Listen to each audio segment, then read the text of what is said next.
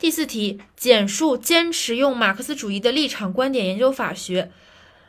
主要是4点。为什么要坚持马克思主义呢？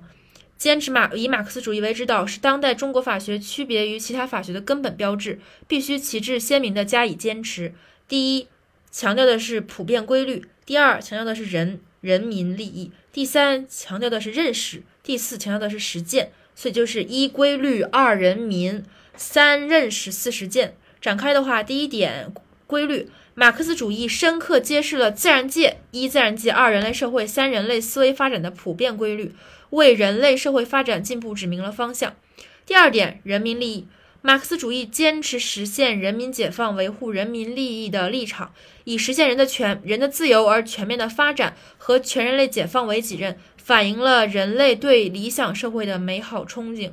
落脚点还在社会上。第三点，马克思主义揭示了事物的本质、内在联系及发展规律，是伟大的认识工具，强调认识是人们观察世界、分析问题的有力思想武器。第四点，实践，马克思主义具有鲜明的实践品格，不仅致力于科学的解释世界，而且致力于科学的积极的改变世界。就是规律、人民、认识、实践。